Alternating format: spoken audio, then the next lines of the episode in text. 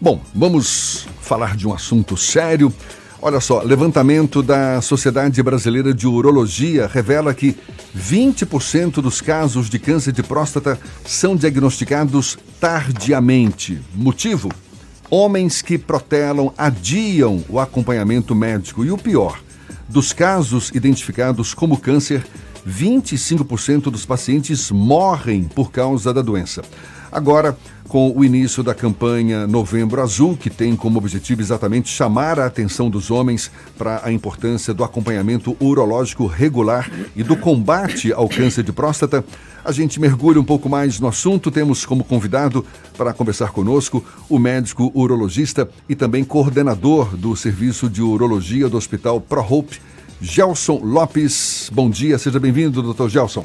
Bom dia, muito obrigado pela oportunidade de mais uma vez esclarecer a população sobre esse importante assunto de saúde pública.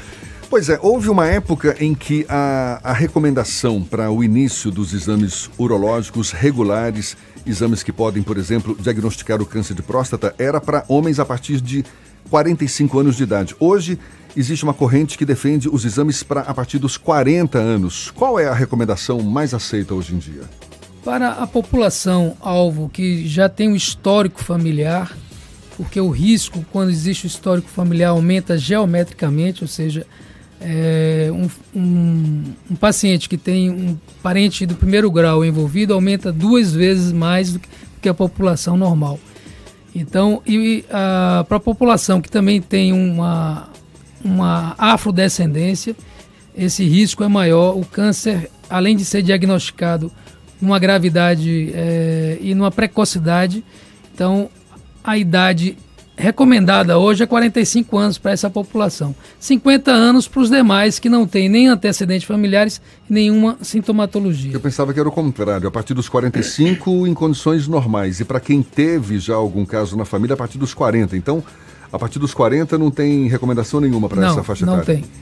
Não tem. É a partir dos 45 anos. Claro que para aquela população onde a incidência na família é muito, muito, muito frequente de câncer de próstata, é interessante fazer um monitoramento de saúde é, total, né? faz um PSA e aos 45 anos complementa com o exame de toque. Os exames previstos para o acompanhamento da próstata são, o senhor citou aí o PSA, que é exame de sangue, não é isso? Isso. Tem a ultrassonografia do aparelho urinário também. É, veja bem, do ponto de vista de rastreamento para o câncer de próstata, a gente se restringe basicamente ao PSA e ao exame de toque. Né? É, o PSA ele foi um marco na história da urologia. É, há 25 anos atrás, quando eu comecei a urologia, nós não tínhamos o PSA. Então, tínhamos o diagnóstico sempre tardiamente do paciente acometido com câncer de próstata. O que, que é o PSA exatamente? É uma proteína, né, que é fabricada pela próstata é, e ela, é, uma parte dela extravasa para o sangue, né? E aí, ela, interessante que a descoberta do PSA se deu no Japão através de pesquisa é, é, envolvendo crime sexual. Então, um pesquisador japonês é, pesquisando no semi proteínas descobriu o PSA e percebeu que havia correlação com, com o sangue e fez, fez uma conexão com o câncer de próstata e hoje é um grande marcador tumoral. É uma proteína presente no, no sêmen. Isso. E esse marcador identifica caso ele esteja muito alto ou muito baixo? Muito alto, né? Quando o PSA está alto, há um, um risco de você ter câncer de próstata. Evidentemente que ele não é específico, né? Ele o PSA pode estar alto em casos de inflamação, em, em é, casos de trauma. Tanto é que se recomenda que quando vai se fazer a triagem com o PSA, cinco dias, cinco a três dias sem atividade sexual, sem um esporte tipo bicicleta, bicicleta, né, cavalo, né, para que não haja trauma na região da próstata. E a ultrassonografia do aparelho urinário, quando é recomendada? Isso quando o urologista precisa de outros elementos, né? Por exemplo, ele precisa. Quando se faz o exame de toque, a gente tem uma ideia do volume, da irregularidade da próstata e do, da consistência da próstata. São esses, esses três parâmetros que o urologista usa para saber se existe um problema na próstata. Quando a gente é, percebe que o paciente tem sintomatologia, ou sintomas de dificuldade para urinar, a gente precisa é, ter uma certeza do volume prostático. E não só do volume, mas da forma como a próstata cresceu. Porque alguns pacientes têm uma próstata grande, mas não tem sintomas. Outros, a próstata já cresce de forma irregular, é, comprimindo a bexiga, e isso pode gerar realmente dificuldade para o paciente urinar. É interessante falar é, muito na, na questão da próstata, não só no aspecto oncológico, do tumor de câncer, porque existe o tumor benigno também, que é muito mais frequente no consultório do, do urologista, o tumor benigno, do que o tumor maligno. E o tumor benigno ele gera tanto problema quanto o tumor benigno. Então a prevenção, né, a gente percebe que pouco se fala nisso, ela deve ter, também focar na questão do tumor benigno. Então, o urologista, quando percebe que o paciente tem algum sintoma de obstrução infravesical, ou seja, aquela obstrução que está relacionada à próstata, ele deve fazer o ultrassom também. Fernando Duarte quer uma pergunta, quer fazer uma pergunta também? A questão do preconceito é a grande dificuldade no processo de descoberta do câncer precocemente. O senhor falou até que o toque retal não necessariamente descobre nas fases iniciais do câncer. Perfeito. Mas perfeito. o preconceito é a grande dificuldade no processo de diagnóstico do, do câncer de próstata? É uma pergunta interessante, mas há, há duas décadas já se fala em prevenção de câncer de próstata, né? Aqui na Bahia. E a gente percebe que vocês da imprensa conseguiram contribuir para a quebra desse tabu. Né? Hoje, em populações é, do interior da Bahia. Nós fazemos esse, esse, esse, programa em diversos interiores, levando essa questão da conscientização para o combate do câncer de próstata. E a gente percebe uma receptividade, inclusive com muita alegria da população masculina. Então, ainda existe, mas vem diminuindo muito graças a esse tipo de atividade que nós estamos fazendo aqui. Tem algum tipo de pergunta que é muito comum que o senhor percebe que tem uma, uma carga de preconceito presente nessa pergunta quando chega no consultório e que aí dá um pouco de trabalho para desmistificar esse processo para o paciente? É interessante essa, essa colocação. Em relação à, à saúde da próstata, isso já diminuiu bastante, mas o que a gente percebe que o urologista, nesse momento, inclusive esse é o foco da Sociedade Brasileira de Urologia, fala na saúde do homem, né, que envolve não, as, não só o aspecto oncológico da próstata, do tumor da próstata, mas também da saúde sexual. E aí existe maior tabu, né, quando a gente aborda a questão da saúde sexual. Normalmente o homem ele não, não ainda tem maturidade cultural para falar sobre essa questão. Em relação à próstata, não. Hoje a gente já percebe um, um, grande amadurecimento da população em geral em relação a isso. E o, o que é que é difícil, por exemplo, falar sobre essa questão do, da dificuldade sexual? Da incapacidade né, é, da ereção do homem. É, existe muito preconceito em relação a isso. Mas que pode ter relação com a próstata, com, com problemas que afetam a próstata. Não, não necessariamente, necessariamente, não necessariamente, né? É, é até bom para desmistificar mesmo isso, esses tabus. Isso, isso. Então, imaginando a situação de que um homem fez o exame e diagnosticou algum problema na próstata, isso não compromete necessariamente a, o desempenho sexual dele? Não, não. É... Quando é que compromete? Veja bem, a, os tratamentos, o, sempre há necessidade do médico orientar os, os, pacientes e familiares quanto aos riscos dos tratamentos. Então, a cirurgia de próstata, ele realmente confere um risco em relação à integridade sexual do homem. Quando o senhor fala cirurgia, é a retirada da, da próstata? próstata. Retirada da próstata. É, da retirada da próstata. Porque ao lado da próstata passa-se um, um nervozinho dos dois lados, que é chamado nervo eretor. Né? E a depender do é, volume tumoral, quer dizer, o tamanho do tumor, é, da localização do tumor e das questões específicas da anatomia do paciente, vai existir uma dificuldade técnica da preservação desse nervo. Isso pode comprometer realmente o desempenho sexual após a cirurgia. Mas hoje nós temos diversos tratamentos. Hoje o homem só não trata quando não quer em relação à sua saúde sexual. Existe um dado que revela que um em cada seis homens vão desenvolver, é, vai desenvolver, um em cada seis homens vai desenvolver câncer de próstata no decorrer da vida. Ou seja, é um risco muito grande que, que todos os homens correm de mais cedo ou mais tarde terem um câncer de próstata. Verdade. E, e é interessante a gente perceber esse risco, ele aumenta muito na população. Falando a nível mundial, naquela população onde, é, se a gente desenhar um gráfico envolvendo a ingesta de gordura animal com risco de desenvolvimento de câncer de próstata, toda aquela população onde a proteína animal e gordura animal tem maior frequência na sua dieta, maior risco ocorre no câncer de próstata. Né? É interessante essa questão. Além dessa outra que, da questão alimentar, você tem a, a parte genética, né? E como eu comentei há pouco, na população afrodescendente, o risco de desenvolvimento de câncer precoce e com mais gravidade também é verdadeiro. É interessante perceber que hoje a, a urologia já, já lida com essa questão do câncer de próstata de uma forma mais amadurecida.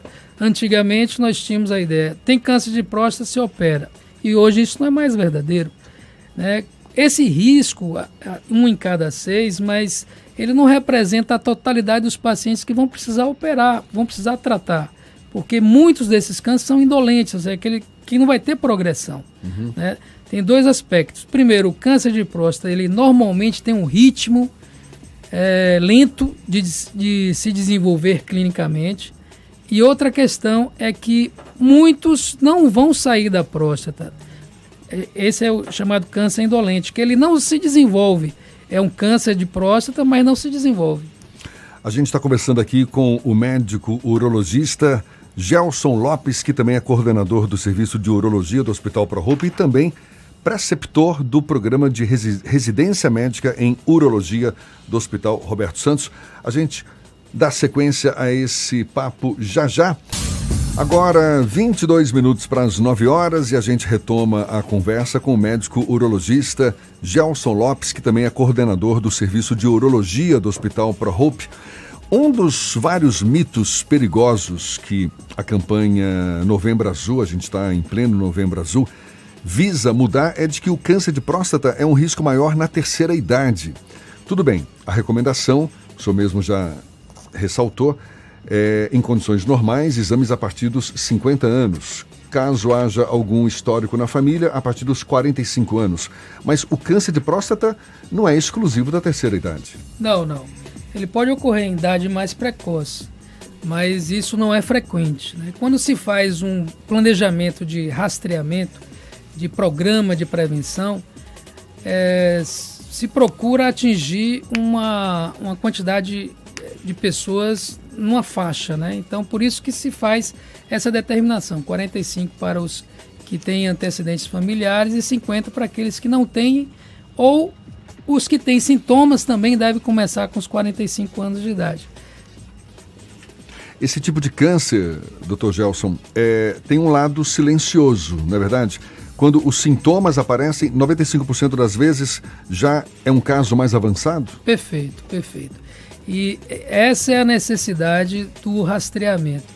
É interessante citar o que aconteceu nos Estados Unidos, que houve um estudo lá que tentou é, desqualificar a necessidade do rastreamento.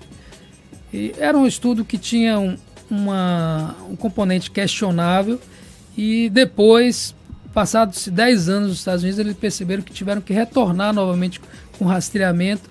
O que, que é o rastreamento? Você fazer essa, esse programa de incentivo e de busca anual de novos é, diagnósticos de câncer de próstata. Então, eles deixaram de fazer isso, é, recomendando apenas que as pessoas é que procurassem o, os médicos, sem fazer um incentivo. Resultado, eles começaram a fazer diagnóstico de câncer mais avançados nos Estados Unidos. Hoje no Brasil, como o senhor citou há pouco, ainda temos uma população é, grande, de, em torno de 20% dos diagnósticos de câncer de próstata se dá ainda na fase avançada.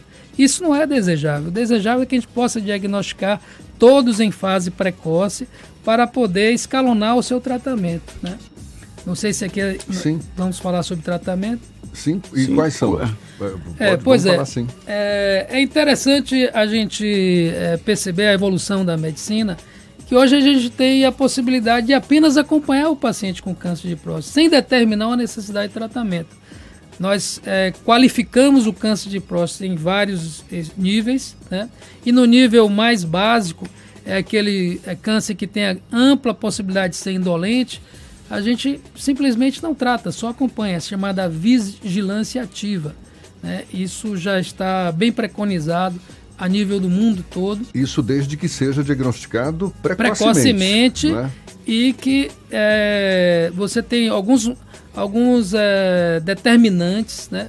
tipo o grau histológico do tumor, o desarranjo celular, né? a relação do PSA com a massa, o volume da próstata. Né? É, isso faz com que a gente possa dizer, não, esse câncer aqui realmente é um câncer que não vai significar risco para o paciente. Ele não vai se desenvolver. Então hoje a medicina já tem a condição de classificar o câncer e determinar. Não, esse paciente não precisa tratar agora. E ele convive com o câncer perfeitamente, sem, sem maiores consequências, então. Só com acompanhamento mais regular, né? Isso, isso. Aí você tem vários protocolos para poder estabelecer esse acompanhamento. Sem nenhum medicamento, sem? Nada, nada. Agora uma pergunta. Absolutamente nada. A gente falou muito sobre histórico familiar. E aí é, é, acho que é bacana para o nosso ouvinte entender o que é esse histórico familiar. É um parente de primeiro grau, parente de segundo grau? Como é que funciona essa relação para entender o que é esse histórico familiar no caso de uma doença Perfeito. como câncer de próstata? Se, se o parente de primeiro grau é, tem, tem uma, um relato de que há um caso de câncer de próstata envolvendo é, pai, avô, irmão, seu risco aumenta em até seis vezes o câncer de próstata. Segundo grau, duas vezes mais do que a população normal. Então, a proximidade do parentesco, do grau do parentesco, aumenta o seu risco de câncer de próstata. Então, isso faz com que você fique mais atento. Voltando à questão da, da é, vigilância é, ativa, né? onde a gente pode determinar é, que o paciente pode ficar em acompanhamento clínico sem tratar. Isso aconteceu porque há muito se questionava a necessidade de fazer o superdiagnóstico, o supertratamento para o paciente, gerando consequências para o paciente. Né? A cirurgia existe risco, existe os riscos de você deixar o paciente impotente, o paciente ficar incontinente. É, é, é o caso também de é, quimioterapia? Perfeito, perfeito. Mas só para complementar o raciocínio, é, alguns estudos muito antigos mostravam que muitos idosos tinham câncer de próstata, mas morriam de outras coisas. Então, é, começou. Quem, quem é que eu devo tratar? Era a grande questão da época. E hoje a, a, a urologia já consegue fazer esse rastreamento, quem, quem a gente deve tratar. Né? Então, é, essa é uma grande evolução na, no, na, na, medicina. Então, é seguro hoje, quando o urologista determina a vigilância ativa, isso é uma forma de tratamento, porque a gente vai ter o paciente do lado e a ideia é tentar manter o paciente na sua rigidez, na sua qualidade de vida, o maior tempo possível. Né? É muito curioso isso, porque é, é, é o avanço da medicina, não é? Perfeito, Certamente perfeito. ao longo desses anos. Falando em relação aos sintomas, a gente citou que no início o câncer normalmente não, não apresenta sintomas, ele no, na sua fase inicial. Perfeito. E quando já está bem desenvolvido, que sintomas são os mais frequentes? O é, sangramento na urina, né? a hematúria, às vezes microscópica, por isso que é interessante que o paciente faça seus exames periódicos, né? É, dificuldade para urinar, né?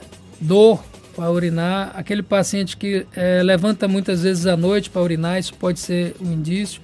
Aquele paciente que, ao pegar um, um ônibus daqui para Feira de Santana, tem que parar várias vezes para urinar, porque ele não consegue guardar é, muita quantidade de urina na bexiga.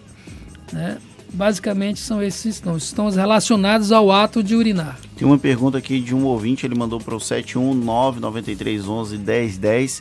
Ele pergunta se a cirurgia robótica que começa a ficar disponível no mercado diminui o risco de impotência sexual.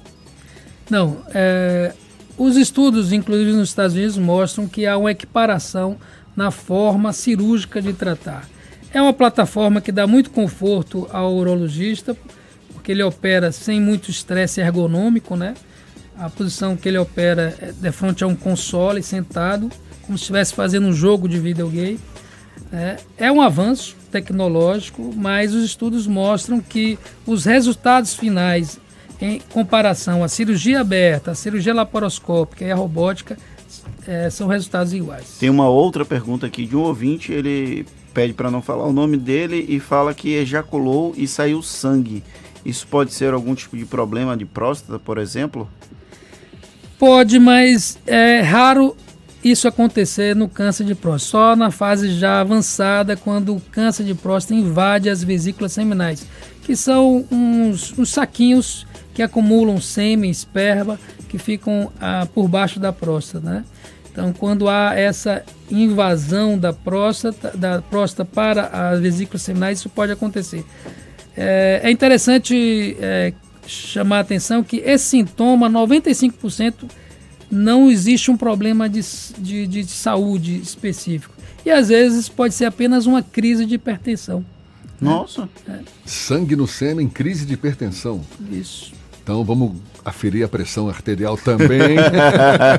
Essa é a saúde integral do homem, né? Tá certo. Dr. Gelson Lopes, médico urologista, coordenador do Serviço de Urologia do Hospital ProHope, também preceptor do programa de residência médica em urologia do Hospital Roberto Santos, conversando conosco. Esperamos estar aí fazendo a nossa parte, conscientizando cada vez mais os homens sobre a importância do diagnóstico precoce, do exame regular, exame urológico, para evitar, combater, na melhor das hipóteses, esse câncer de próstata que é o nosso grande vilão, assim como a mulher se protege do câncer de mama, o homem tem que se proteger é do câncer de próstata. Doutor Gelson, muito, mais uma vez, muito obrigado. Foi não, agradeço também. E um bom dia. Bom dia.